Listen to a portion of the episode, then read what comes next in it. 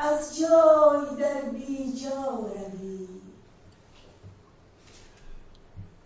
و از خویشتن تنها روی بی مرکب و بی پا روی چون آب اندر شوی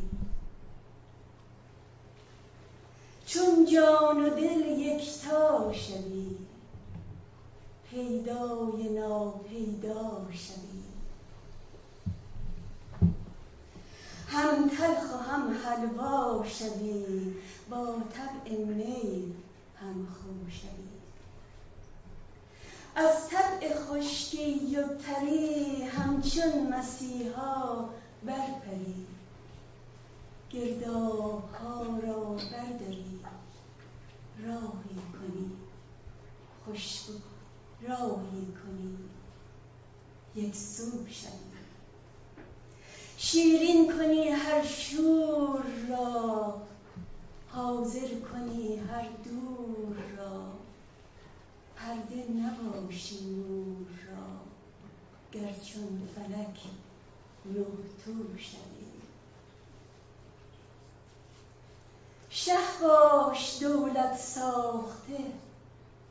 مه باش رفعت یافته. تا چند همچون فاخته جوینده و کوکو شوی خالی کنی سر از هوس گردی تو زنده بی نفس. یاهو نگویی زین سپس خود غرقه یاهو شوی هر خانه را روزن شوی هر باغ را گلشن شوی با من نباشی من شوی گر تو ز خود بی تو شوی. سر در زمین چندین مکش سر را برآور شادکش تا تازه و خندان و خوش چون شاخ شفتالو شوی. دیگر نخواهی روشنی. دیگر نخواهی روشنی از خویشتن گردی غنی. چون شاه مسکین پروری چون ماه ظلمت جو شوی تو جان نخواهی تو جان نخواهی جان دهی. هر درد را درمان دهی. مرهم نجویی زخم را. خود زخم را دارو شوی. چون در شوی چون در شوی در باغ دل مانند گل خوشبو شوی. همچون ملک مه رو شوی با طبع می هم خو شوی. یاهو نگویی هو شوی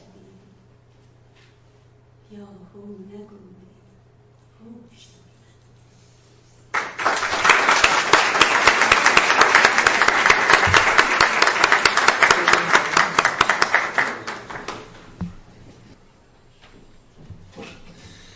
دوستان عرض سلام دارم. خوش آمد خدمتون عرض می‌کنم. همونطور که می‌دونید در بحث عشق هستیم. داستان وکیل صدر جهان دفتر سوم مصنوی. این داستان رو پی می‌گیریم تا ببینیم که به کجا می‌رسه. دو جلسه قبل من مبحثی راجع به ترس خدمتون ارز کردم. جلسه قبل راجع به خشم نکته هایی رو صحبت کردیم. قبل از اون راجع به غم صحبت کردیم که اینها به چی میگن غم؟ و شادی و لذت یه مقداری مولانا در این جلسه مطالب رو می‌خواد خیلی اوج بهش بده. چون اصل داستان وکیل صدر جهان در تتمه داستان مطرح میشه که اونجا در رابطه با شکوفای عشق صحبتهای اصلیش رو می‌کنه. گفت من داستان رو خدمت میگم جواب گفتن عاشق آزلان را و تهدید کنندگان را. جلسه قبل یادتون باشه آزلان نصیحت کنندگان و تهدید کنندگان که تهدیدش می‌کردن. اگر بری کشته خواهی شد. حالا این آقای عاشق داره جوابش رو میده. گفت من مستسقیم آبم کشد. گرچه می‌دانم که هم آبم کشد. استسقا یک بیماری بوده. واقعیت من نمی‌دونم امروز بهش چی میگن. کسی که این بیماری رو می‌گرفته انقدر آب میخورده که میترکیده دیگه. این هر جای آب می‌دیده فقط آب می‌خواسته. و انقدر آب میخورده تا در اثر آب شکمش میترکیده آب زیاد و میمرده. میگه این عاشق میگه من همون کسی هستم که بیماری استسقا گرفتم. آب منو به سمت خودش می‌کشه. گرچه می‌دانم که هم آبم کشد. نه اینکه نمی‌دونم آب منو می‌کشه ولی من دارم به این سمت میرم. هیچ مستسقی این مستسقی این قاف وسط اشتباه گذاشته شده. هیچ مستسقی به نگریزد ز آب. گر دو صد بارش کند مات و خراب. گفت هیچ آدمی که این مریضی رو داره از آب که فرار نمی‌کنه. گرچه که دو صد بار این رو مات و خراب کنه. گر بیاماسد مرا دست و شکم عشق آب از من نخواهد گشت کم. میگه اگر دست و شکمم هم فلج بشه از کار بیفته ولی عشق من به آب از بین نخواهد رفت. گویم آنگه که پرسند از بتون کاشکی بحرم روان بودی درون. میگه که از بطنم بپرسن از درونم بپرسن میگم ای کاش یک دریایی در درونم روان بود. من فقط توضیحا راجع به این بیت خدمتتون بگم. به سری از شارهان نظرشون بر اینه که چون مولانا راجع به مرگ فیزیکی در پایین صحبت می‌کنه در لحظه مرگ منظورش هست. گویم آنگه که پرسند از بتون انسان من دیدگاه عرفا رو خدمتون ارز می‌کنم. انسان وقتی که میمیره در حقیقت این کالبد جسمی توهی میشه. تمام این مکروهیله ها تمام این فکرها تمام این نقشه ها هر چی که در ذهن ما بوده علومی که یاد گرفتیم انسان از اونها توهی میشه. اما یک چیزی در درون این میمونه و اون بتون و صفتهاشه. شنیدید مولانا در جاهای متفاوتی میگه که پیغمبر به اصحاب کبار چنین گفت پیغمبر به اصحاب کبار که بهتر از رفیق نبود. یه هم درست چه خاطرم نیست. بهتر از رفیق هیچ بهتر از عمل نبود رفیق. یه همچون شعریه. میگه زمانی که انسان از دنیا می‌خواد بره در حقیقت اونی که هست شکوفا خواهد شد. اون چیزی که به عنوان صفت در این هست ولو اینکه بر خودش پنهانه. اون چهره واقعی خودش. اون چیزی که در درونش وجود داره اون رو خواهد دید. شعر فکر کنم این باشه که چنین گفت پیامبر به اصحاب طریق که بهتر از عمل نبود رفیق. اون عملی که در عمل حرکت های درونیه نه عمل های بیرونی اون بتون بهترین یاریه که با انسان میمونه. در زمانی که انسان قالب توهی می‌کنه و از جهان میره اون درونش اون بتونش خیلی مهمه که یک بحری باشه یک دریایی باشه یک جوب خشکیدهی نباشه. این اون نکته که از این بیت برداشت میشه. خیک اشکم گو بدر از موج آب گر بمیرم هست مرگم مستطاب. من به هر جایی که بینم آب جو رشکم آید. بودمی من جای او. میگه هر جایی که من آب ببینم آب جو رو ببینم حسادت می‌کنم. اون آدمی که مریضی استسقا رو داره. میگه کاش که من جای این آب بودم و آب در درون من حرکت می‌کرد. دست چون دف و شکم همچون دهل تبل عشق آب میکوبم. چو گل. میگه شکم و دستم دستم چون دفه و شکمم هم مثل دهل میمونه و فقط دارم با دست روی شکم میکوبم. مثل گلی که آب می‌خواد من هم دنبال آب هستم. گر بریزد خونمان روح الامین جرعه جرعه خون خور... جرعه خون خورم. همچون زمین. چون زمین و چون جنین خون خارم. تا که عاشق گشتم این کارم. شب همی جوشم در آتش همچو دیگ روز تا شب خون خورم مانند ریگ. حالتهای خودش رو آقای عاشق داره مطرح می‌کنه که من چه حالتهایی دارم چه شرایطی دارم برای اون آقای نصیحت کننده اون حاضلان و نصیحت کنندگان که این رو بر حذر می داشتن از رفتن به بخارا. من قبل از اینکه این مطالب بسیار ارزنده ای رو پیش ارائه میده به خواننده مصنوی قبل از اینکه این مطلب رو خدمتتون ارز کنم شما یه صحبتی رو فراموش نکنید. بحث دیدگاه که ما کجا ایستادیم بسیار مهمه. نکته خیلی مهمیه. اگر شما در یک پایین کوهی ایستادین اینجا یه دیدگاهی دارید. یه مقدار بالاتر یه دیدگاهی دارید.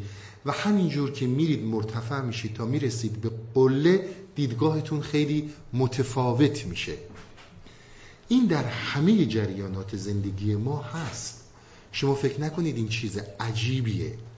شما همه ما همون قدری از هستی می‌فهمیم که خودمون هستیم. که خودمون دیدگاه داریم. بیشتر از اون ما درکی از هستی نمی‌تونیم داشته باشیم. و هر زمانی این درک می‌تونه متفاوت باشه. ببینید من یه داستانی رو خدمتون ارز کنم که این صحبت من رو کاملا باز می‌کنه. شما همیش همه ما همینیم. هیچ فرقی نمی‌کنه. اونجایی که ایستادیم جهان همونجاست. هستی همونه. این از دیدگاه های عقله و این از مهمترین پرتوها و تجلیهای عقل انسانیه. میگن در زمان قدیم یه تاجری با غلامش رفتن برای تجارت. اون موقع ها شطورا رو بار می‌کردن چارپایان رو بار می‌کردن جنسا رو میبردن. اینه می‌رسن به یه شهری. این آقای تاجر به غلامش میگه که برو چند تا تخم مرغ بخر شام یه تخم مرغی بخوریم این هم میره تخم مرغا رو می‌خره و میاد و بعد آقا تاجر بهش میگه این تخم رو چند خریدی؟ میگه مثلا به حساب اون موقع دونه یک قرون. میگه خیلی گرونه. میگه آقا دیگه یک قرون آخه. میگه نه خیلی گرونه. یه حلقه ای داشته. حلقه رو میاره. تخم رو از تو این حلقه رد می‌کنه.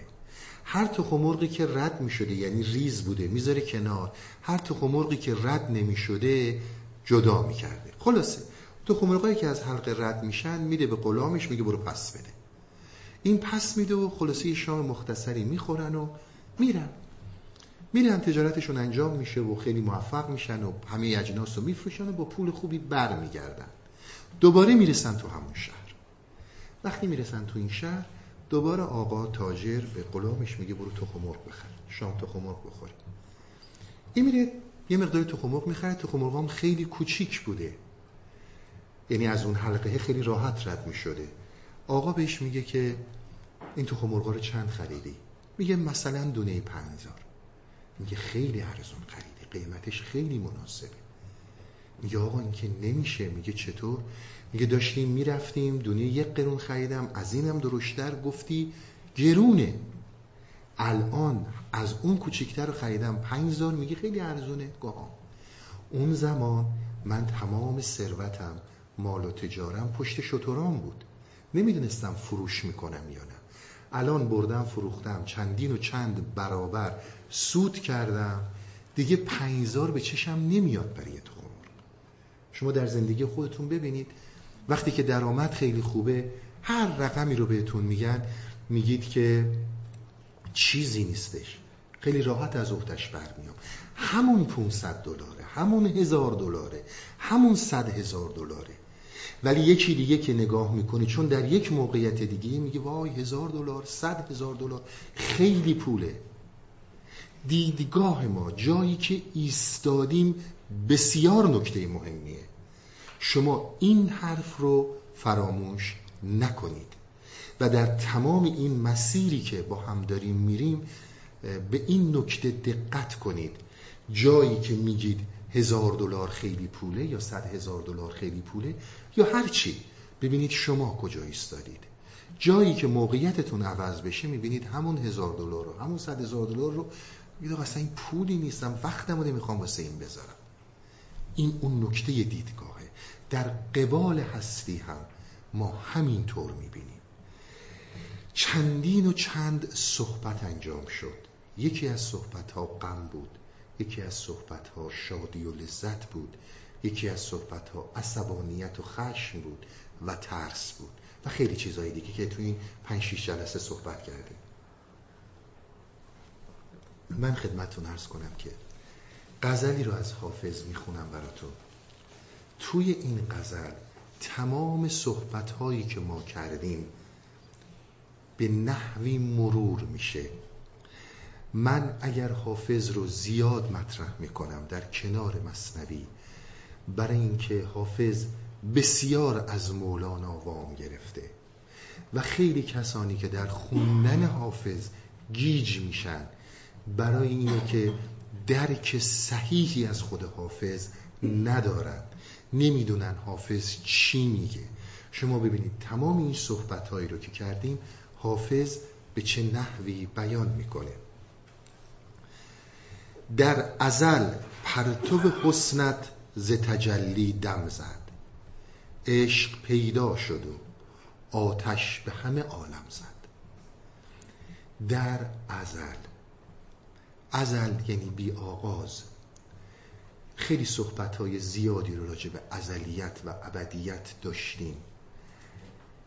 خیلی از لغت شناس های ما خیلی از کسانی که صاحب نظر در ادبیات هستند ازل رو فارسی می‌دونن. یعنی اثر یعنی چیزی که بی سره بدون آغازه در ازل یک پرتوی زد.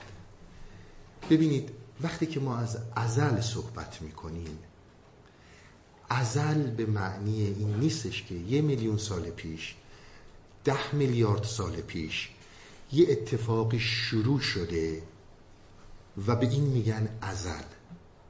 وقتی که آغازی نداره نمی‌تونه زمانی داشته باشه. وقتی آغازی در کار نیست شما بگید صد میلیارد سال پیش آغازی نداره. حالا این یعنی چی؟ بحثی رو با هم داشتیم که شما وقتی که در زمان قرار می‌گیرید چند سال پیش تو بحث زمان چیزی به نام گذشته و آینده وجود نداره این بازی فکره در خداگاه ما تقسیم می‌کنیم زمان رو به حال گذشته و آینده اون چیزی که حقیقت داره از دیدگاه عرفان ما فقط اکنونه فقط حاله. شما هر چی که در زمان جلو میرید عمق حال رو بیشتر متوجه میشید. نه اینکه زمان عوض میشه. این حال این اکنون یک عمقی داره. که شما این عمق رو ممکنه پنج سال دیگه به حضور ذهنی و خداگاه خودتون بفهمید. در بحث خواب من خدمتون ارز کردم. فرض کنید کسی خواب می‌بینه که همسرش بهش خیانت کرده. دقیقا مثالی بود که من اون موقع زدم خدمتون دو سال بعد می‌بینه که همین خواب درست بوده. و در اون زمان به این این اتفاق افتاده بوده. این همه این مسئله در همون اون اکنونه دو سال طول می‌کشه من کشفش کنم. اکنون همون اون لحظه ازلیت و ابدیته در اون لحظه در اون اکنون نه آغاز وجود داره نه پایان وجود داره. اون اکنون لازمان به اصطلاح عرفای ما. و این اکنون در جریان ما این که در بستر خداگاه زمان رو در کشش ذهنی می‌بینیم. اگر امروز نگاه کنید بسیاری از این فیزیکدان ها بسیاری از این فیلم هایی که ما می‌بینیم خیلی سعی می‌کنن شتابی بدن سرعتی بدن که سرعت نور رو بشکنه. از سرعت نور رد شه و در یک لحظه این بتونه ورای این زمان رو ببینه. این همون اکنونیه که این ازش صحبت می‌کنند. اگر خیلی از این فیلم ها از این تئوری های فیزیکی رو دیده باشید فرد در اکنون میره. و وقتی که این در این اکنون هست برای این بسیار بدون زمان میگذره. ولی برای منی که کنار ایستادم برای من ثانیه و ثانیه دوم و ثانیه سوم میچرخه. این بحثا رو ما در زمانه در موقعی که زمان رو صحبت می‌کردیم داشتیم. این که میگه در ازل پرتوی انجام شد نه اینکه این یک زمانی شده و تموم شده. این همکنون این پرتو وجود داره. در لحظه ای که شروع شده این یک لحظه بی آغازه. من هستم. که به خاطر اسارت در فکر و در ذهن کشش زمان رو حس می‌کنم. میلیون ها سال می‌بینم. به قول مولانا حالا در جاهای عمیقترش می‌بینید اصلا همش یک لحظه است. این تویی که داری به زمان کشش میدی. میگه در ازل یک پرتوی یعنی یک نوری از حسن جلوه کرد. حسن یعنی زیبایی. میگه که در اون اکنون اتفاقی که افتاد زیبایی بود. عرفای ما به طور مطلق بدون استثناء بیانشون و درکشون از اون ازل از اون اکنون چیزیه که اسمش زیباییه. زیبایی یعنی همون حسن. این تجلی کرد. عشق پیدا شد و آتش به همه عالم زد. این زیبایی یک پیامدی داشت که اسم اون پیامد عشق بود. این حسن این جلوه تجلی این پرتو در پی خودش چیزی رو به وجود آورد به نام عشق. حالا آتش به همه عالم هم زد. یعنی عشق فقط و مختص مال انسان نیست. هستی در مسیر عشق میگرده.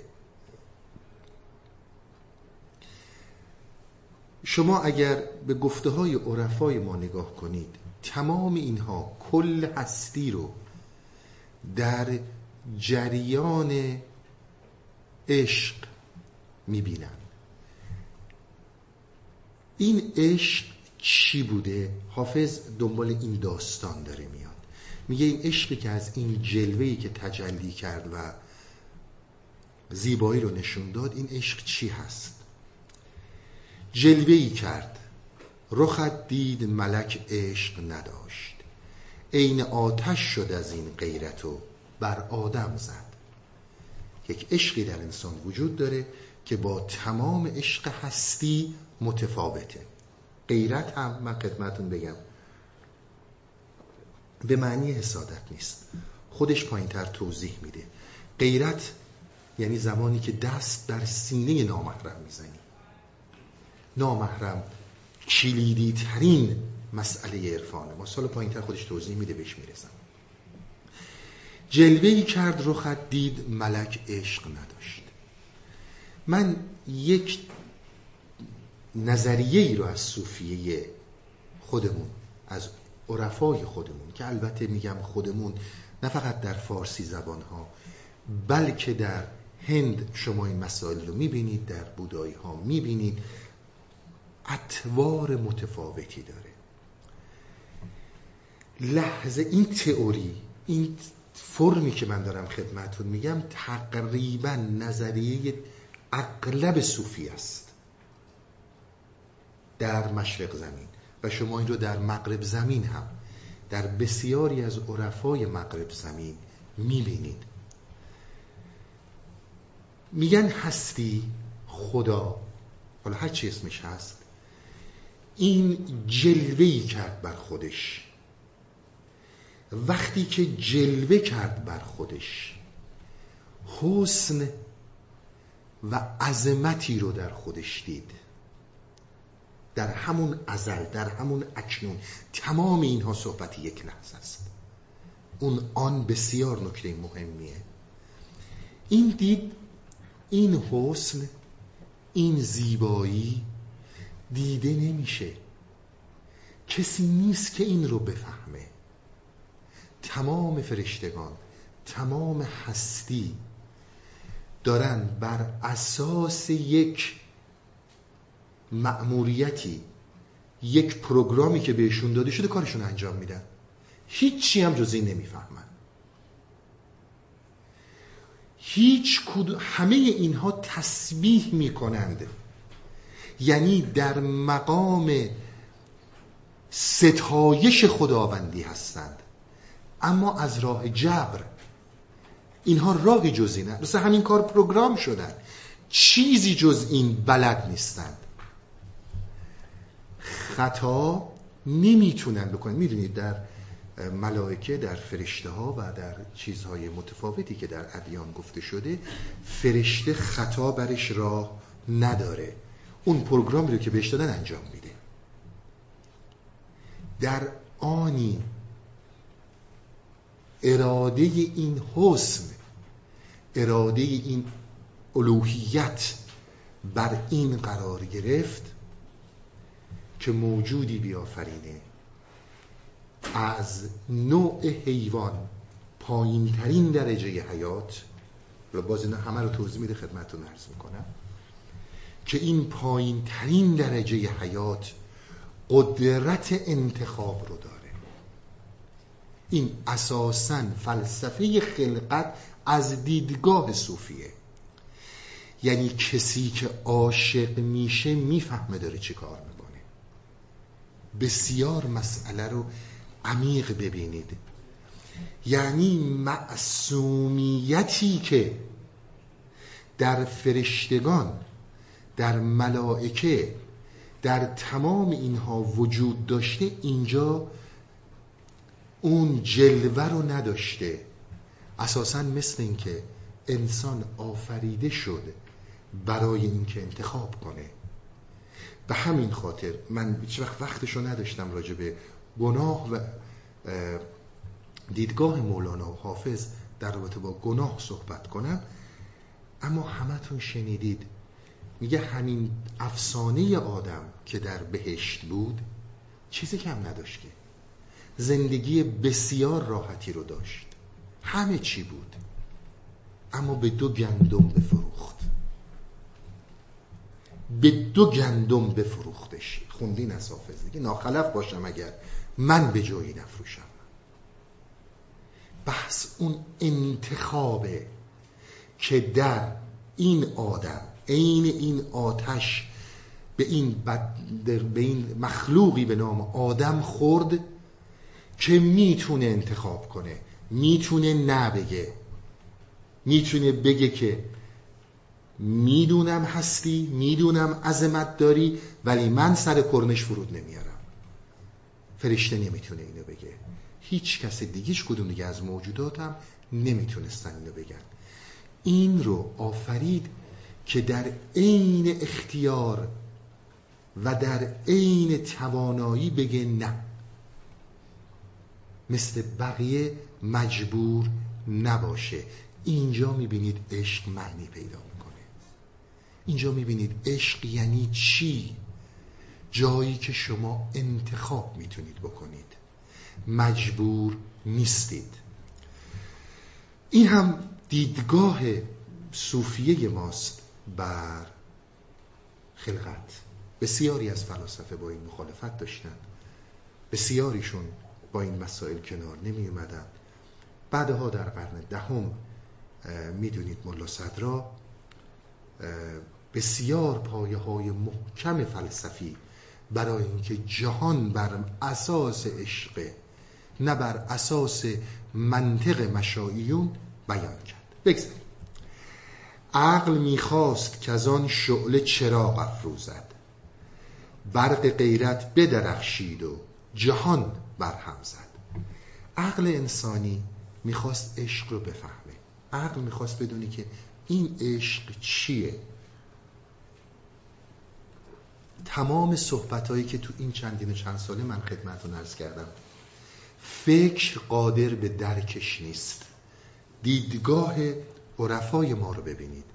فکر می‌خواد فضولی کنه. عقل می‌خواد بفهمتش. ببینید بازم به دوستانی که به ما تازه پیوستن ارز کنم عقل از نظر عرفای ما بسیار چیز خوبیه. عقل تنها وسیله‌ایه که ما داریم. اگر عقل نباشه نه معیشتمون میگذره نه اختراعات و اکتشافاتمون میگذره و نه زندگی به هیچ عنوان جلو میره. میگه عقل تا اینجا خیلی خوبه. اما می‌خواست عقل بیاد و بفهمه که این عشق چیه. عرفای ما به هیچ عنوان اگر جاهایی که من می‌بینم جاهایی میگن مولانا یعنی میگه عقل رو بریزید دور و عشق رو بچسبید همچون چیزی نیست. این رو یقین بدونید. هر کسی میگه بی خود میگه حافظ همینا نمیگه. هیچ کدومشون نمیگن. میگن عقل بسیار چیز مهمیه.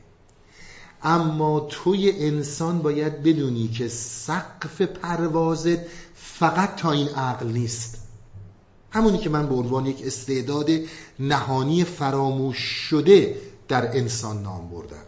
میگه اگر می‌خوای خودتو تا همین حد بفروشی بدون اشتباه می‌کنی. تو خیلی بالاتر از این می‌تونی پرواز کنی. اما این عقل نمی‌تونه چراغی از عشق روشن کنه. عقل نمی‌تونه عشق رو بفهمه. سعی نکنید این ناسهین همین جریانات در درون خود مولاناست دیگه. همون فکره همون عقله که داره نهیب می‌زنه به این وکیل صدر جهان که نرو جلو. میگه عقل خیلی می‌خواد بفهمه چرا این داره این دیوانگی رو می‌کنه. میگه جلسه قبل یادتونه به قضا و قدر متوسل میشه. میگه ساعت از سرش پریده. قضا اومده عجلش اومده. تمام اینها در فکر داره میگذره. اما این آقای وکیل صدر جهان پر عشق باز شده. عنایت کنید تا پر عشق باز نشده باشه تا انسان در مرحله عشق نباشه از این عقل نمی‌تونه فاصله بگیره. اون زمانی معنی پیدا می‌کنه که پر عشق باز شده. اون وقت این عقل زیر مجموعی اون عشقه. اون عشق بر این مشرفه.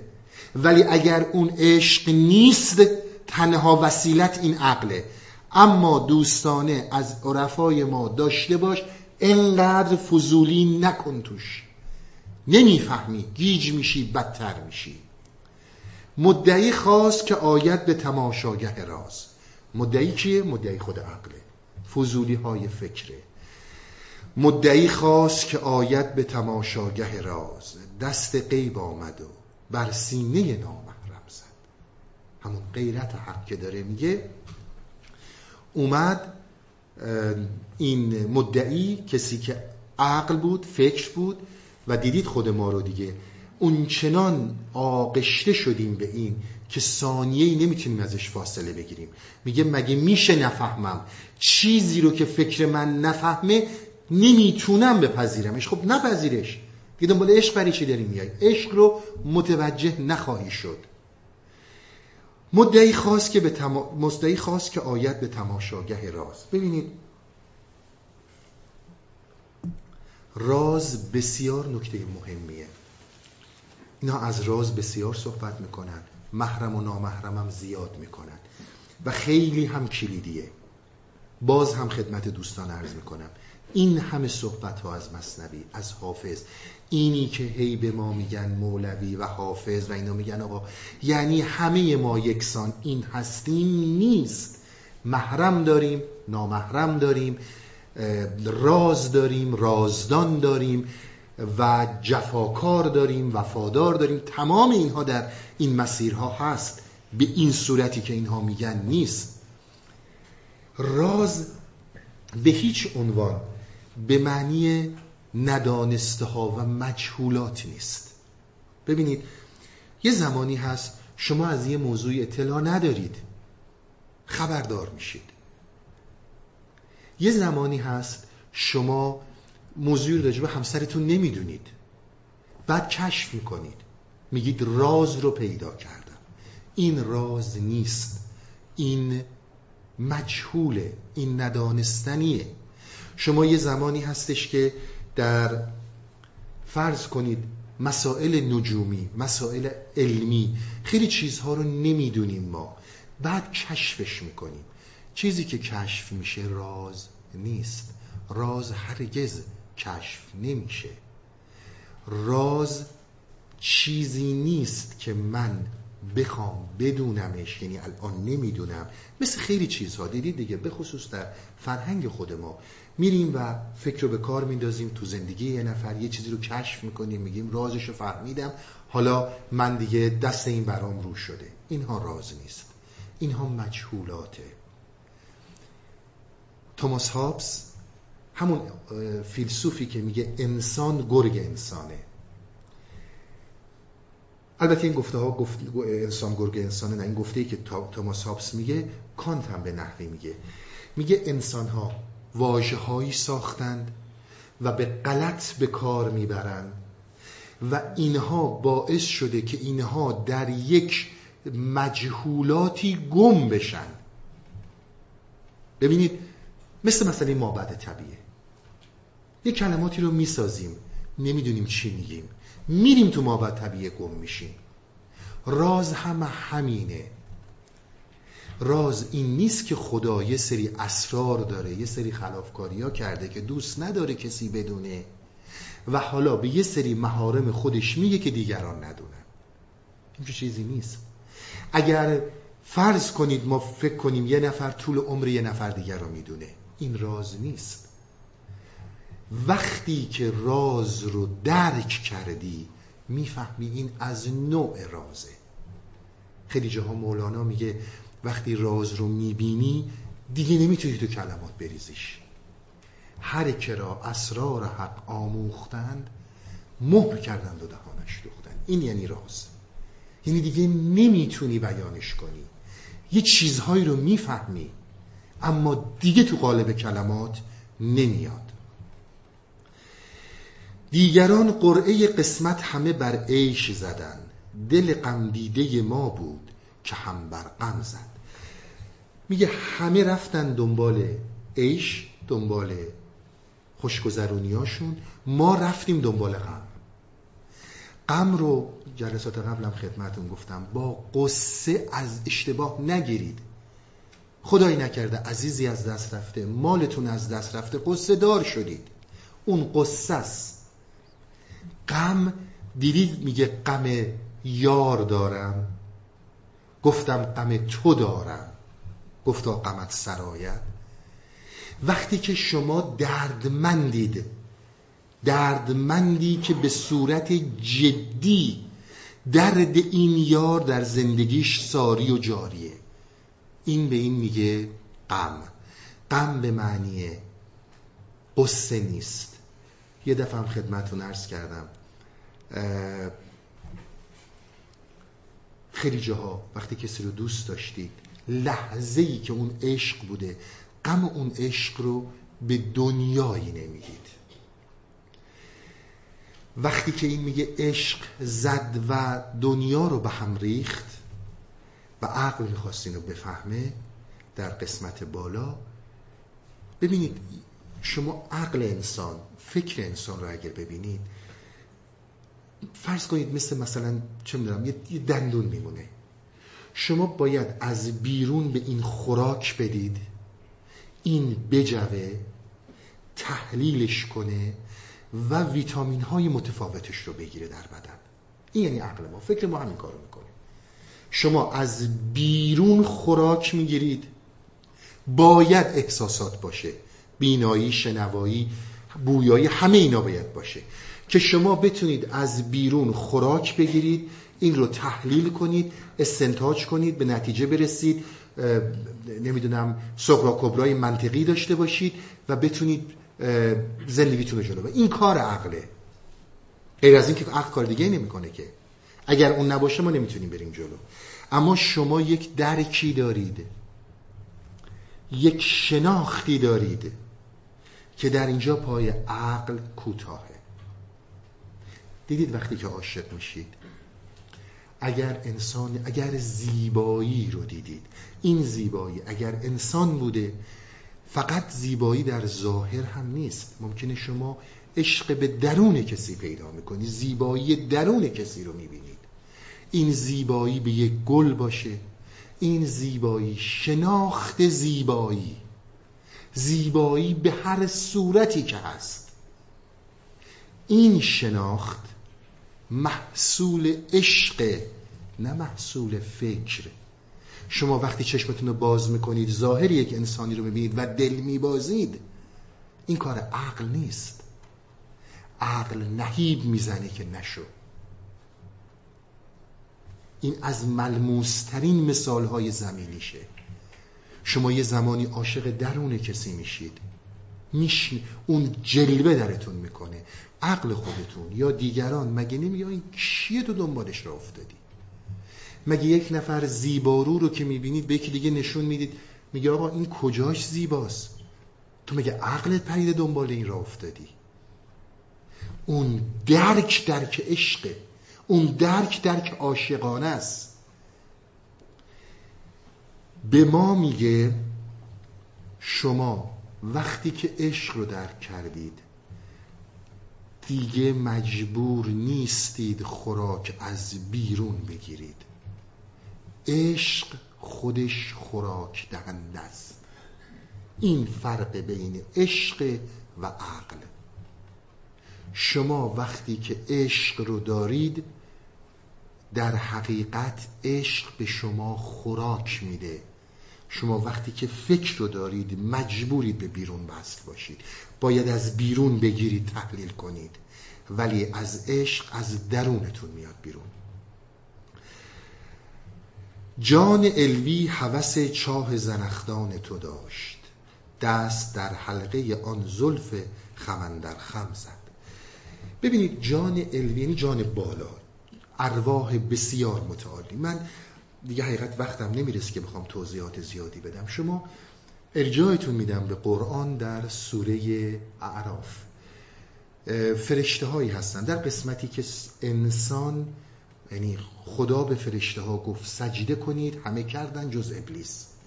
خدا از شیطان سوال می‌کنه که آیا تو جزو آلین بودی؟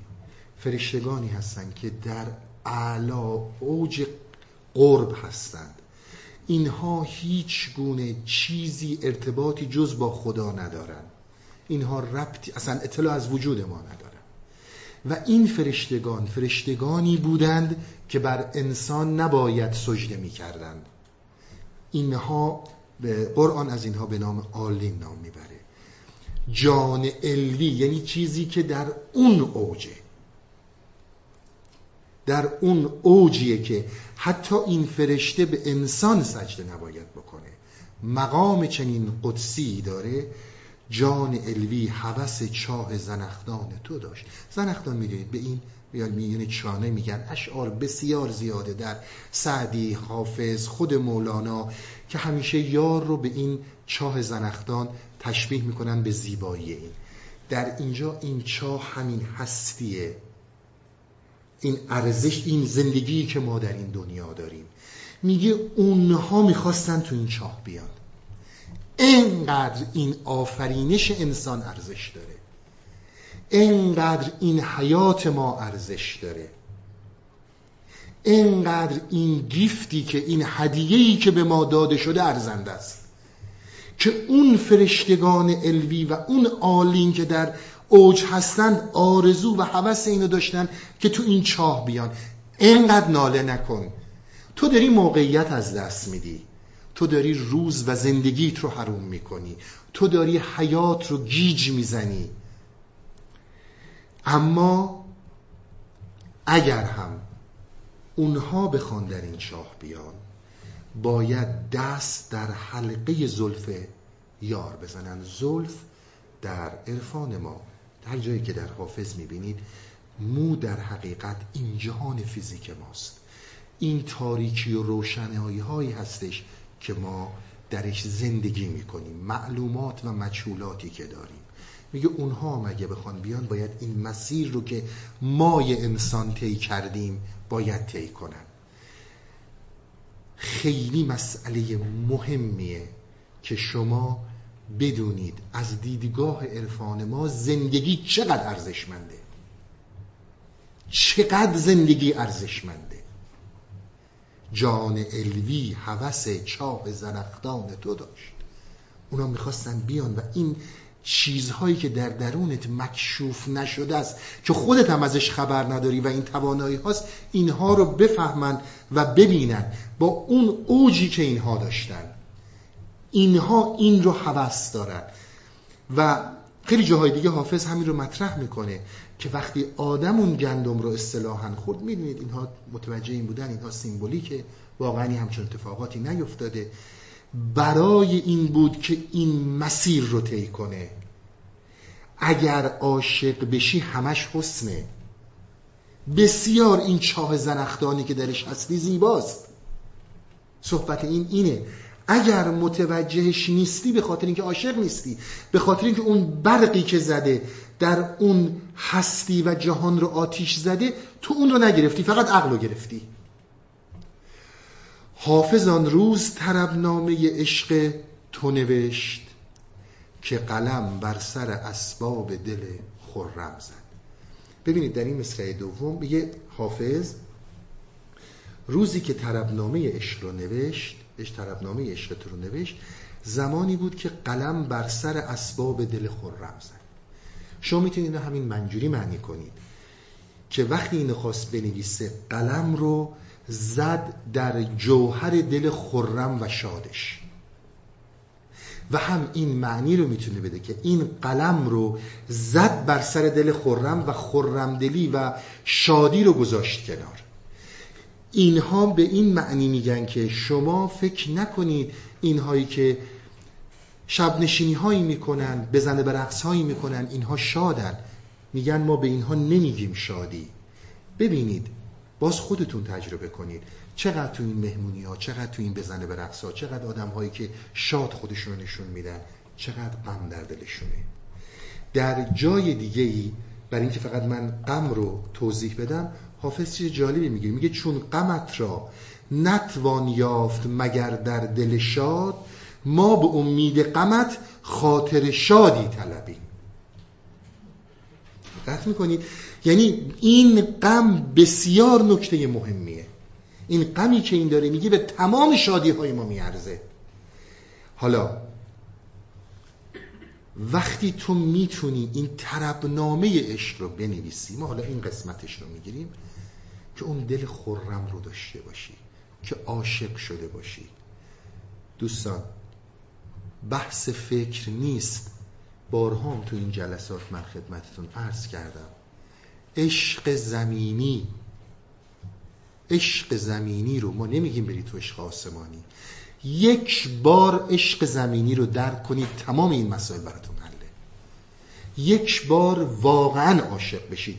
بدون اکسیر سود عقل بدون این چرت که انداختن ها یک بار عاشق بشید. ضرر نمی کنید فکر نکنید وقتی که میشینیم چرتکه میندازیم که آقا من اینجا ضرر کردم اونجا ضرر نکردم پس در نتیجه بردم. در عشق اینها راه نداره. عقل جزئی ما عقل ما فکر ما سودجوه. بسیار هم جاهای لازمه. باید منافع خودش رو ببینه. هر جایی که شما دیدید روی اکسیر سود و روی منافع نرفتید جلو اونجا بدونید عشق فعاله. ببینید چقدر اینها به ما راهنمایی می‌کنن. چقدر با زبان ساده بیان کردن و ما پیچیدش کردیم. آقا جان عقل ما فکر ما فقط دنبال سوده. به اینکه شکی نداریم. جایی که منافع نداشته باشم نمیرم. بیزینسی که منافع نداشته باشه نمی کنم هر جایی که هر کاری کردی که اکسیر سود توش نبود عشق فعاله اینم از راهنمایی هایی که اینها به ما می‌کنن که اگر عشق رو می‌خوای درک کنی همونی که من بارها خدمتون عرض کردم. یک جایی یک کاری رو برای دلت انجام بده. هر جا که دیدی بدون اکسیر سود فعال شدی بدون اونجا عشق فعاله بدون اونجا عشق شروع شده. اما عقل رو وارد عشق نکن. حقیقتی ورای سقف عقل وجود داره به نام عشق که میگه ما درکش کردیم. ما یعنی رفای ما حافظ مولانا. و همین اینطور ما غم اون عشق رو داریم. به شادی رو میاریم که اون شادی غم تو درش نهفته است.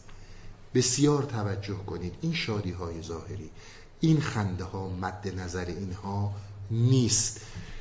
امیدوارم که یه مقدار زیادی از این صحبت هایی که تو این چند جلسه شد خیلی قشنگ این خلاصه بندی کرد برای محافظ و بیان کرد. خسته نباشید بریم بریک تا بعد از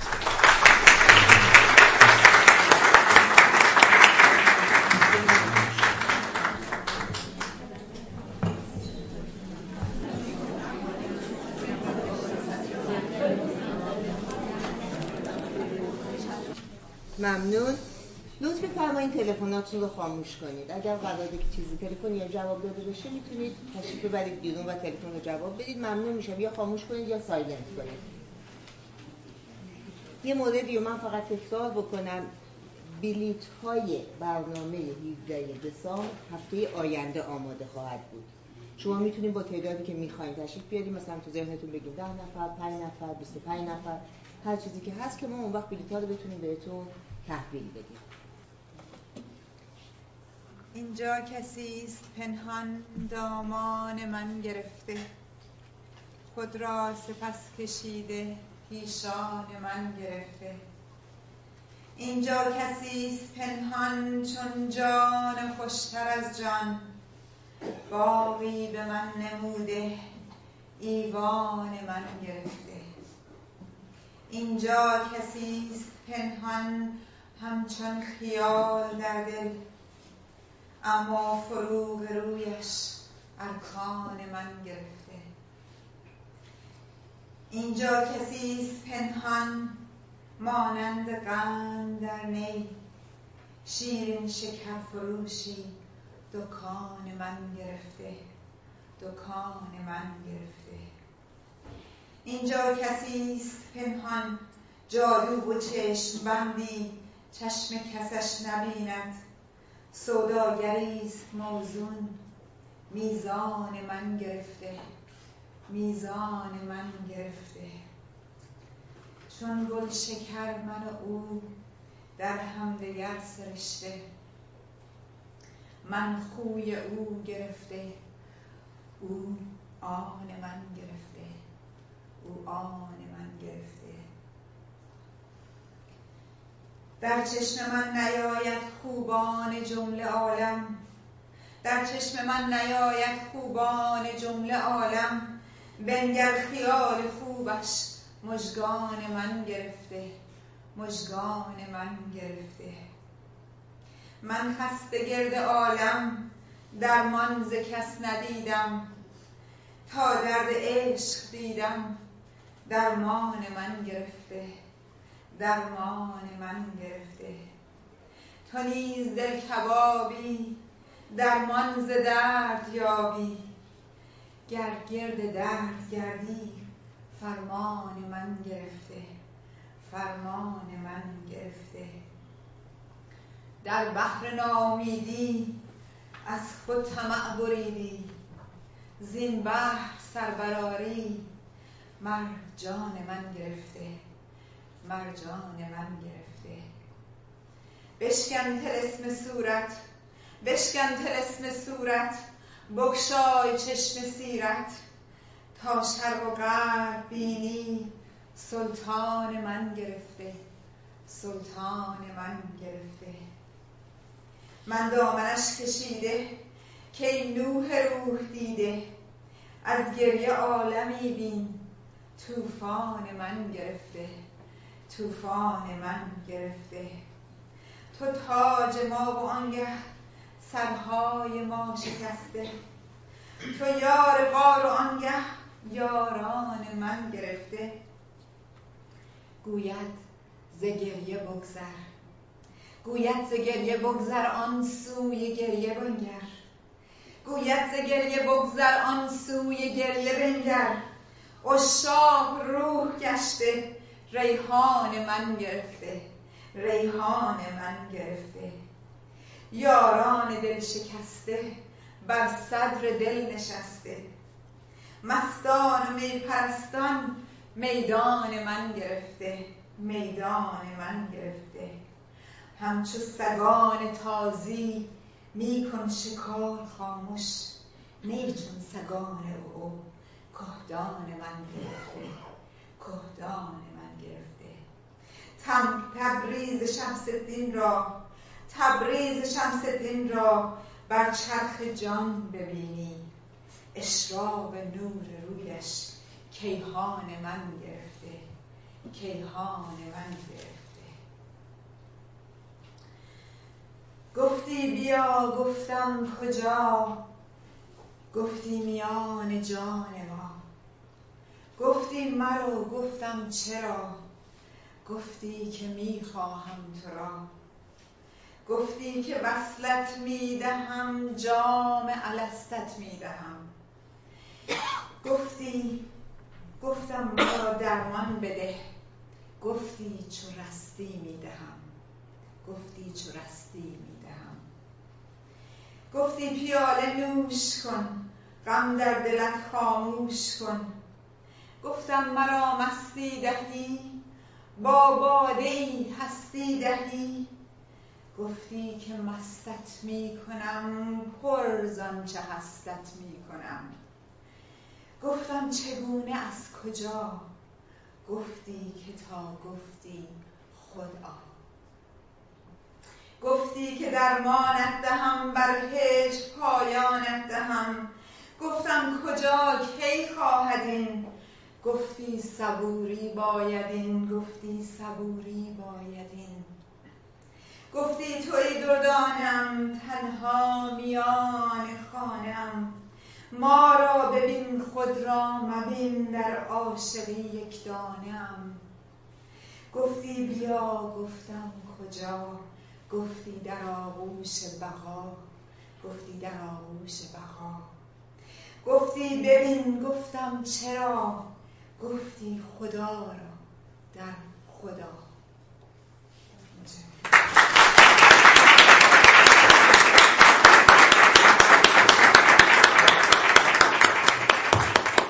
استاد هنرمند تشریف بفرمایید.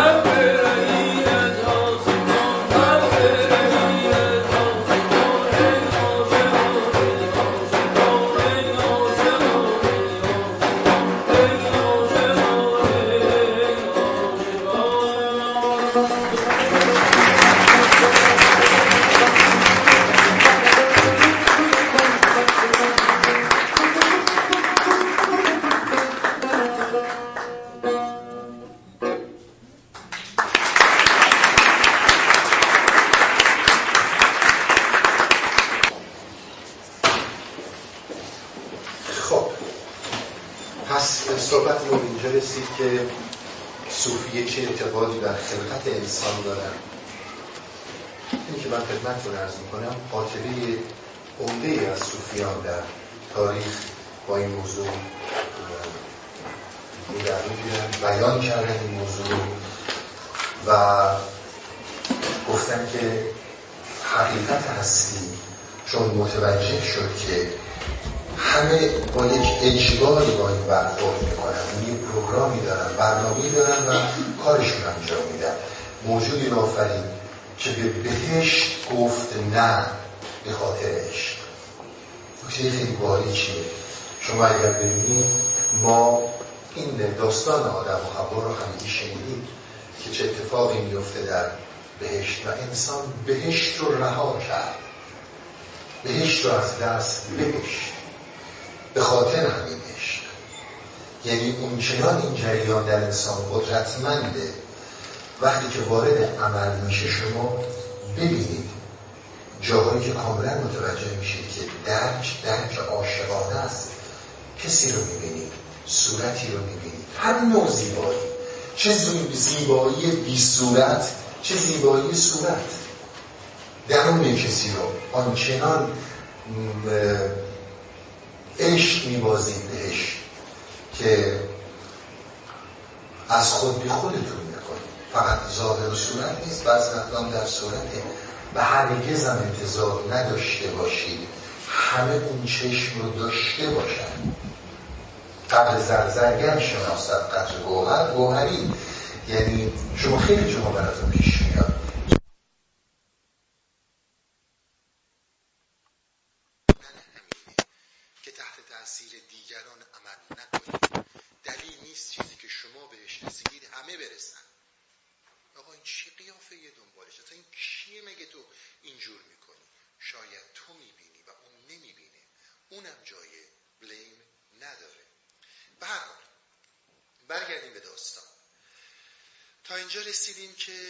شب تا صبح همینجور در دیگ می جوشم بعد گفت من پشیمانم که مکر انگیختم از مراد خشم او بگریختم.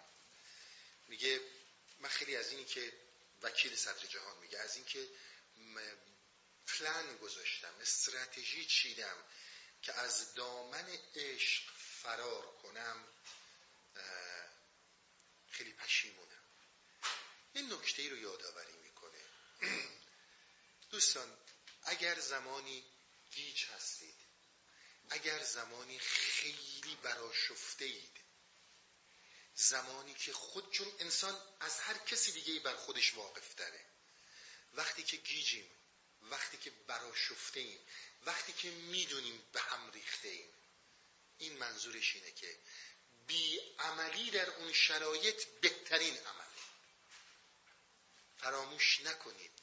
وقتی که نمی‌تونید تصمیم بگیرید وقتی که گیجید وقتی که به هم ریخته اید وقتی که اون قدرت سنگین خشم روتونه بی عملی بهترین عمل کرده.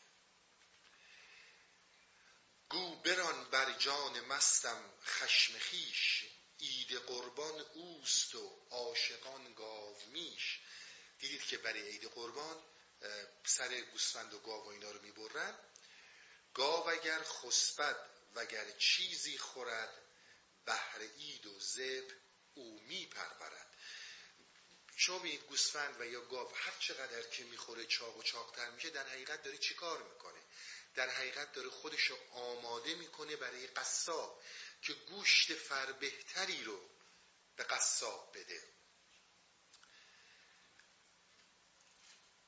گاو موسیدان مرا جان داده ای جزو جزوم حشر هر آزاده ای گاو موسی بود قربان گشته ای کمترین جزوش حیات کشته ای برجهید آن کشته ز آسیبش زجا در خطاب از ربوه و بعضها.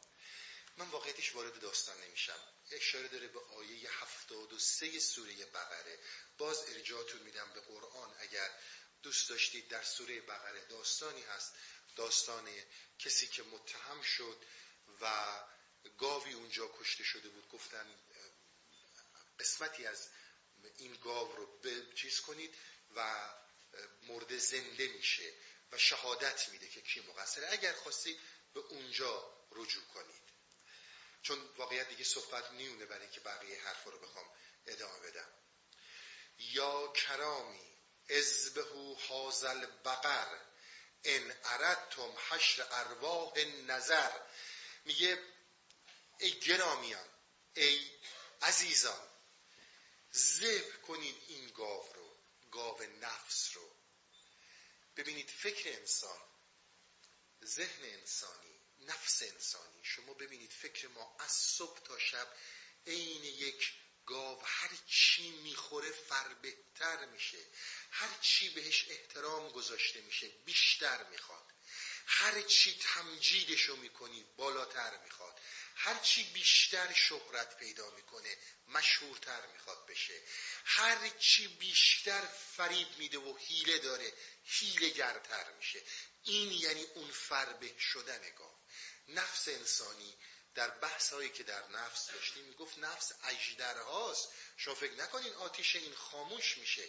وقتی که وقتی که مکرش نتیجه داد مکرهای جدیدتری رو به کار می‌بره. وقتی که احترام گرفت احترام های بیشتری رو می‌خواد. بارها مولانا گفت جانور فربه شود از راه نوش. یعنی خوردن. آدمی فربه شود از راه گوش. هرچی تمجید کنیم هرچی احترام بذاریم هرچی خدا و خدایان از انسانها بسازیم قدیس و قدیستر بسازیم بنزین روی این جهنم ریختیم. این بیشتر و بیشتر می‌خواد. میگه این بغر رو و شما یکی از خاصیت های گاو رو در نظر بگیرید بحث نشخاره که ما یه افکار رو میاریم یه حس و جوشایی رو می‌خوریم و بعد دوباره این حس و جوش ها این افکار رو میدیم به ذهن و دوباره شروع می‌کنیم مرور کردنش. دوباره با جنگ ها دوباره چرا اینجا به من کم احترام گذاشته چرا اینجا ارزش مقام علمی من شناخته نشد؟ چرا من اینجا با هم اینجوری برخورد کردن؟ همینجور این داره با ما میجنگه. بسیار فضوله.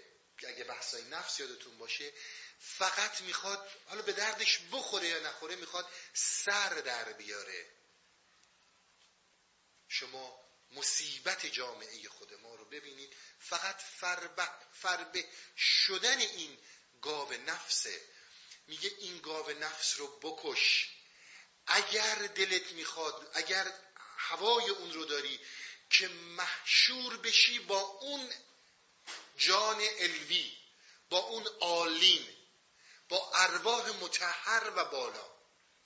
اگر می‌خوای حیات رو بفهمی چیه این بقر رو بکش این گاو رو بکش. اگر نفس این اجده ها خوابید من تو می‌فهمی حیات یعنی چی. توضیح زیادی رو راجع به این موضوع میده. ببینید فلسفه های سیستم حکومتی جهان عمدتا در طول تاریخ دو قسم بودن. یک سری فلسفه های حکومت هایی بودن که همیشه انسان رو آماده می‌کردن برای روز مرگ. حیات واقعی رو بعد از مرگ می‌دیدن و می‌گفتن که شما باید آماده باشید برای روز مرگ. تمام زندگیتون رو باید فدا کنید که بعد از این زندگی خوبی داشته باشید. نمونه های زیادش رو شما در مصر باستان می‌بینید. و خب امروز هم در خیلی از جوامع این مسائل هست و انسان رو اساسا آماده می‌کنن برای اصلا مثل اینکه انسان دنیا اومده برای مردن. یه سری دیگه جوامع بشری هستن یعنی فلسفه ها و سیستم ها هستن که انسان رو علاقمند می‌کنن به زندگی کردن. میگه تا اینجا هستی زندگی تو بکن. اون چیزی که بسیار مهمه این زندگیه که داری. و شما رو و انسان رو علاقمند می‌کنن به زندگی دنیا. شما از نمونه های خیلی بارزش بابلی ها رو می‌بینید در تاریخ. و همینطور عصر امروز زندگی غرب ما رو بسیار توجه میده به زندگیمون به حیاتی که داریم به زندگی دنیا. مصرف و مصرف. وقتی هم که یه مریضی میاد بوی مرگ بلند میشه میگه که خب حالا باید بمیری دیگه. آقا تا الان تو من تشویق می‌کردی به اینکه همه چیز زندگیه. حالا خب با یه همچون وحشتی من چجوری رو در روشم؟ اونجا سیستم های اخروی مثل مصر قدم جلو میذاشتن بودن برای این ما میگه اینها به اونها می‌گفتن که نه تو دنیا تو داری از دست میدی برای چی؟ تصوف و عرفان ما هر دوتای اینها رو رد نه اون رو قبول داره و نه این رو قبول داره. میگه تمام لحظات زندگی چه در زمانی که در قالب جسمی چه در زمانی که قالب رو توهی می‌کنی. تماما زیباست. تماما هدیه است. تماما حسن دریاب. باید این بقر رو بکشی. این نفس رو باید از بین ببری. حالا توضیح میده که صحبتهایی که خدمتون ارز کردم. از جمادی مردم و نامی شدم و از نما مردم به حیوان برزدم. از جماد بودن جامد بودن تحول پیدا کردم و گیاه شدم نبات شدم. و مردم از این نبات و تبدیل به حیوان شدم. من نمی‌خوام مولانا رو بزرگ کنم نه مولانا پرستی داریم. ولی قضاوت دست خودتون ماشاءالله همه فرهیخته اید. علم تکامل امروز مگه غیر از این رو میگه؟ امروز در تکامل مگه ما غیر از این جهان جماد بوده؟ نمی‌دونم چهار میلیارد سال پیش اولین باکتری ها به وجود اومدن. بعد نباتات به وجود اومدن. بعد از نباتات حشرات حشرات حیوانات نمی‌دونم دریا بعد در حیوانات به خشکی راه پیدا کردن. چه شد؟ چه شد؟ چه شد؟ تا دو میلیون سال پیش اولین میمون ها سر پا ایستادن. مردم از حیوانی و آدم شدم پس چه ترسم؟ کیز مردن کم شدم که هر تحولی که برای من پیش اومده یه مرحله رفتم بالاتر. از جماد اومدم شدم نبات. از نبات شدم از حیوان شدم انسان. من چرا باید بترسم که از کدوم تحول من کم شدم؟ حمله دیگر بمیرم از بشر تا برارم از ملائک. پر و سر این نوشته ولی عمدتا تا برارم از ملائک بال و پر. میگه دفعه دیگه مرتبه دیگه باید باز هم بمیرم. یعنی از این جسم قالب توهی کنم. مولانا در قبال زندگی بعد از مرگ عمدتا بحثی رو شروع می‌کنه که شما حیاتی رو پیدا می‌کنید که این حیات در عالم مایند به قول امروزی ها در عالمی هستش که در این عالم شما به یک بیسو شما وجود دارید. از ملائک همون فرشته روح الامین که اومده بود با مریم صحبت می‌کرد شما نوعی از حرکت در این هستی میشید که مرتبه بالاتری از این جسمه. و بعد حالا چون من نمی‌خوام وارد این بحثا بشم بحثای مهمی رو داره. بحث تجسمه. و این بحث بحث افلاتونه این بحث فقط بحث مولانا نیست. بحث تجسم در می‌دونید افلاتون معتقد به عالم مسل هستش که هر چیزی سایه ای از عالم مسل هست. عالم مسل حقیقتیه و این دنیای ما سایه ای از اون حقیقته. و بعد از مرگ شما در حقیقت اون چیزی رو که تجسم می‌کنید و تصور می‌کنید لباس حقیقت پیدا می‌کنید به این میگن زندگی در مایند این فرم از زندگی رو به صورت اینکه باید از ملائک بال و پردر بیارم بیان می‌کنه. و از ملک هم بایدم جستن زجو کل شیء حالک الا وجهو یه آیه در قرآن که تمام اشیا نابود میشن از بین هر چیزی الا وجهه خدا. اون بر جا خواهد میگه بعد از این مرگ هم شما بدونید در عالم مرگ از اون مرگ هم یک مرگ دیگه هست. باز هم باید بمیری بعد از این مردن. از اون ملائک هم باید بالاتر بری. بار دیگر از ملک قربان شوم. آنچه اندر وهم ناید آن شوم. قربان شدن کلا یعنی نزدیک شدن. قرب. اگر هم شما قربانی می‌کنید یعنی می‌خواید نزدیک بشید. حالا برای خدا یا هر دینی اگر گوسفندی چیزی سر برید معنی نزدیک شدنه. میگه بعد باید از ملک هم بالاتر برم. و بالاتر رفتن من همون چیزیه که دیگر در وهمم نمیاد. پس عدم گردم. عدم چون ارقنون گویدم که انا الیه راجعون. میگه باید عدم بشم. عدم بشم چون ارقنون ارقنون سازی بوده که این ساز رو در تاریخ مشهور افلاتون وضع کرده. میگه من جزو آهنگ هستی میشم. میپیوندم به موسیقی و سرود آفرینش که مرحله یکی دیگه در وهمم نمیاد. نمی‌تونم در کلمات براتون بریزم. ارقنون رو اشتباه نکنید. ارقنون کتاب عرستوه کتاب منطق عرستو که در اون منطق رو به اوج کمال رسوند. البته اسمی نیستش که خودش روش گذاشته 200 سال بعد در اسکندریه رو این کتاب گذاشتن.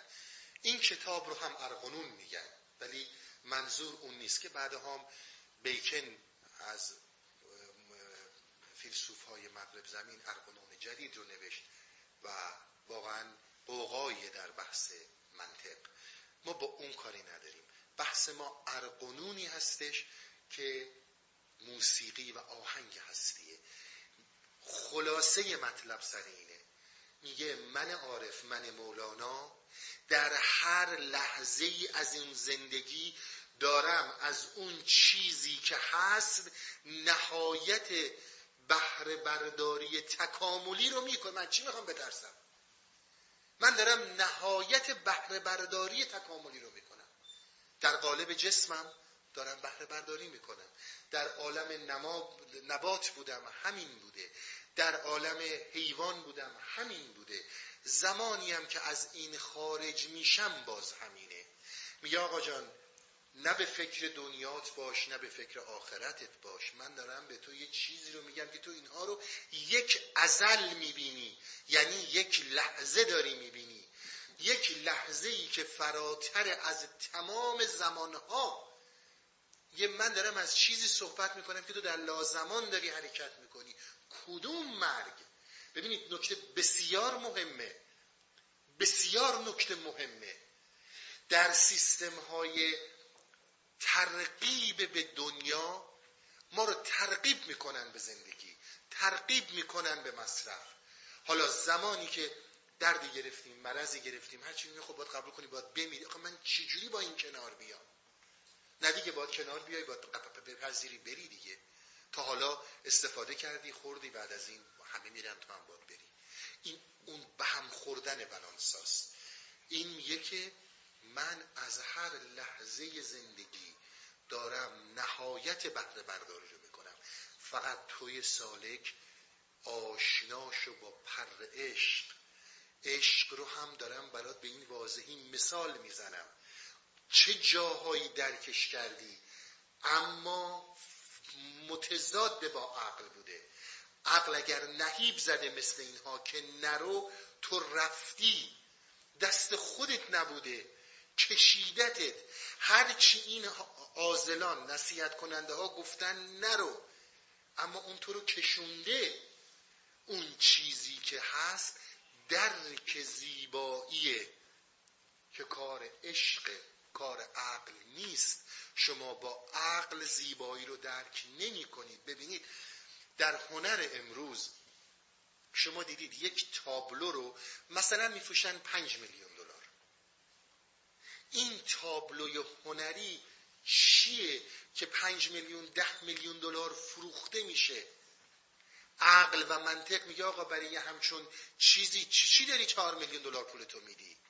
ولی اون چشمی که این رو تشخیص میده چشم هنره چشم عشق خیلی بهش عنایت کنید. ولی برای چی پنج میلیون دلار بدم؟ شما ببینید در ما بسیار ساری و جاری. این فیلم ها رو نگاه کنید فیلم هایی که هالیوود ساخته. موفق ترین نوع فیلم ها پرفروش ترین فیلم ها فیلم های عشقی بودن. برای اینکه همه ما در غم اون عشقیم. چه بخوایم چه نخوایم. شما از فیلم برباد رفته در سال 1939 بگیرید.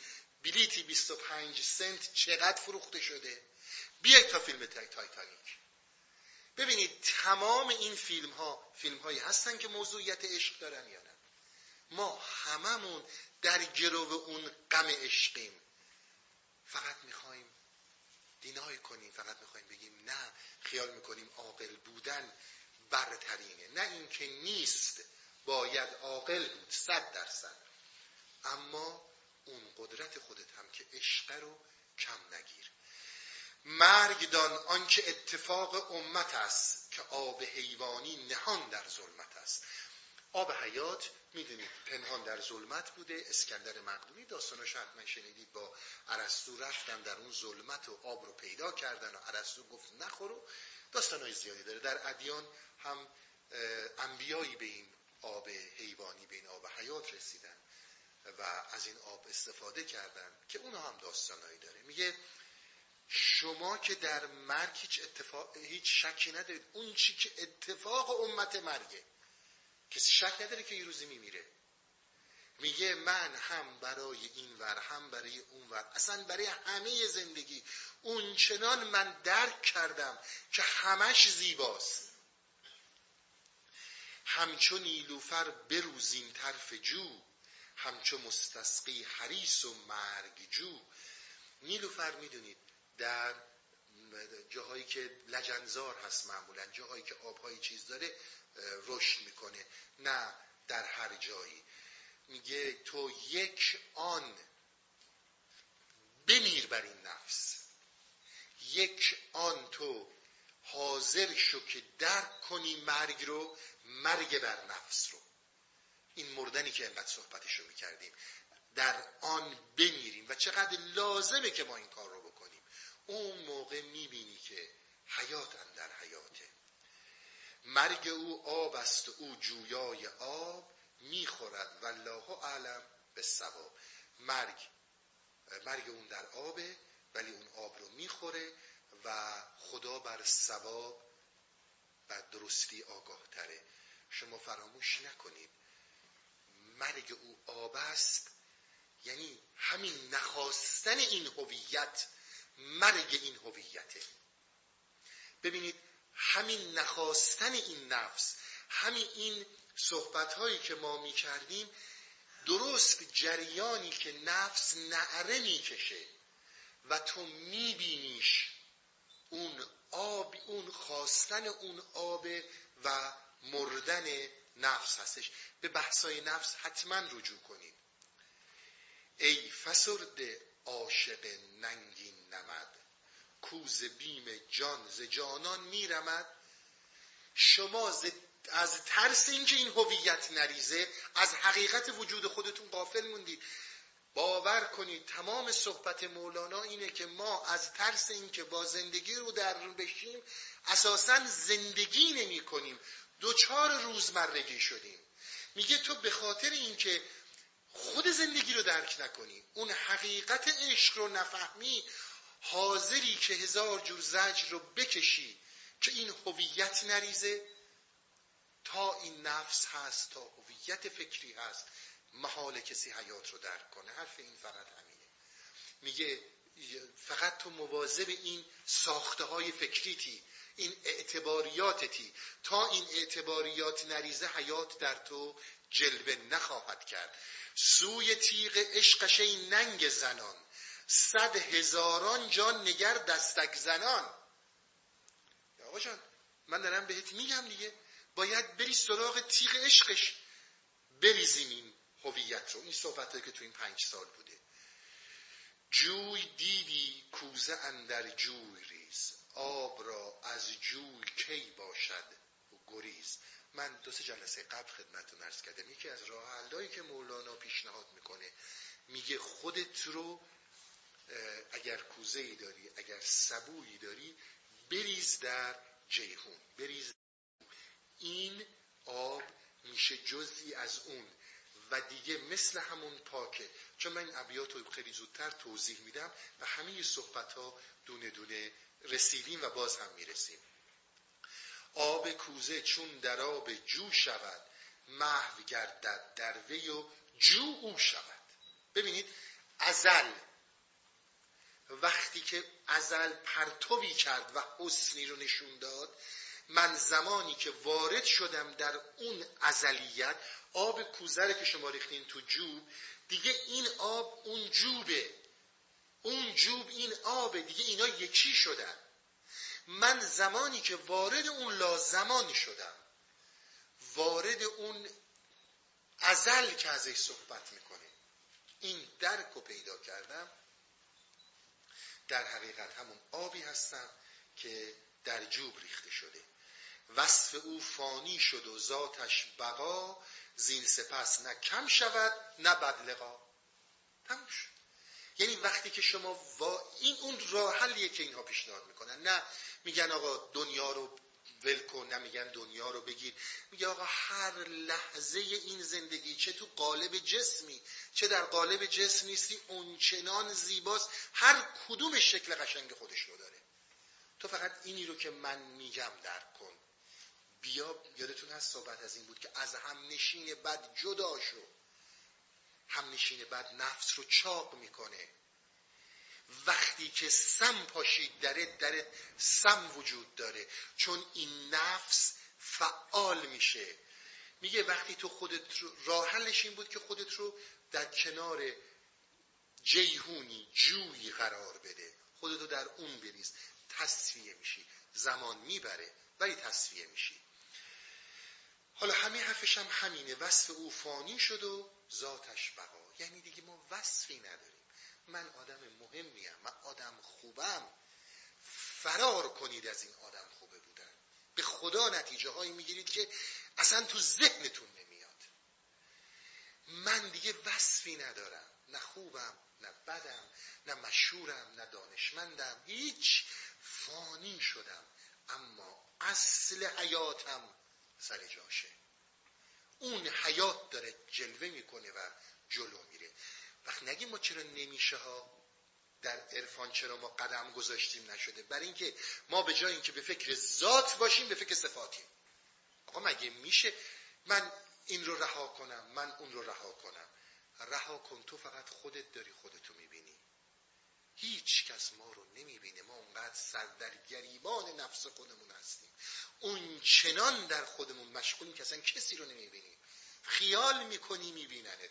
حالا من فقط سریع خدمتون بگم در زمان ابو سعید ابوالخیر یک نفری گفتش که آقا من می‌خوام سی ساله شما فکر نکنید با دو سال و چهار سال و پنج سال اگر تو هر خانقاهی هستید ازتون خواهش می‌کنم توجه کنید به این داستان ها خاک شفا نیست عمرها می‌بره.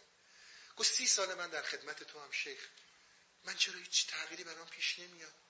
گفت آقا جان یه دونه از این سبدها از این مجمعه ها دل جگر گوسفند بذار رو سرت برو تو تای بازار رو بیا تو. گفت آقا من آدم محترمی هم گفت بکن. نکنی هیچ اتفاقی برات میفته می‌دونید کلام پیر رو نمیشه نگفت. این گذاشت و گذاشت و سرش رفت تای بازار رو اومد. ابو سعید بهش گفت چی شده؟ گفت همه من دیدن آبروم رفت. گفت بریم. باهاش میاد تو بازار این سلام علیک که می‌کنه میگه آقا شما ایشونو دیدید؟ میگه نه. هیچ اینو ندیده بود. نه اینکه این جادو کرده بود ابو سعید نه همه سر در گریبان خودمونیم. اون زمانی که داریم فوش میدیم به کسی اون زمانی که داریم خوب میگیم از کسی همش سر در گریبان اصلا اونو نمی‌بینیم. بحث این اینه. آقا این صفت ها رو ولش کن.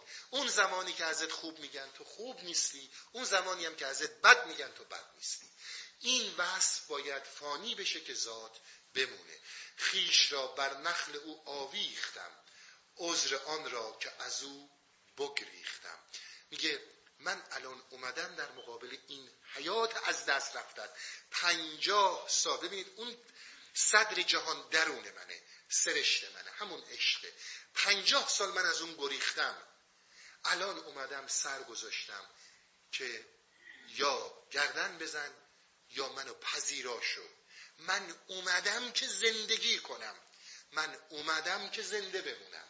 شما فکر نکنید صحبت اینا اینه که این یعنی مرگ. نه این اول زندگیه. شما اگر در بعضی کشورها مثل هندوستان تشریف برید می‌بینید یه نفر مثلا 1920 دنیا اومده 2010 مرده 2002 مرده یه همچون چیزایی.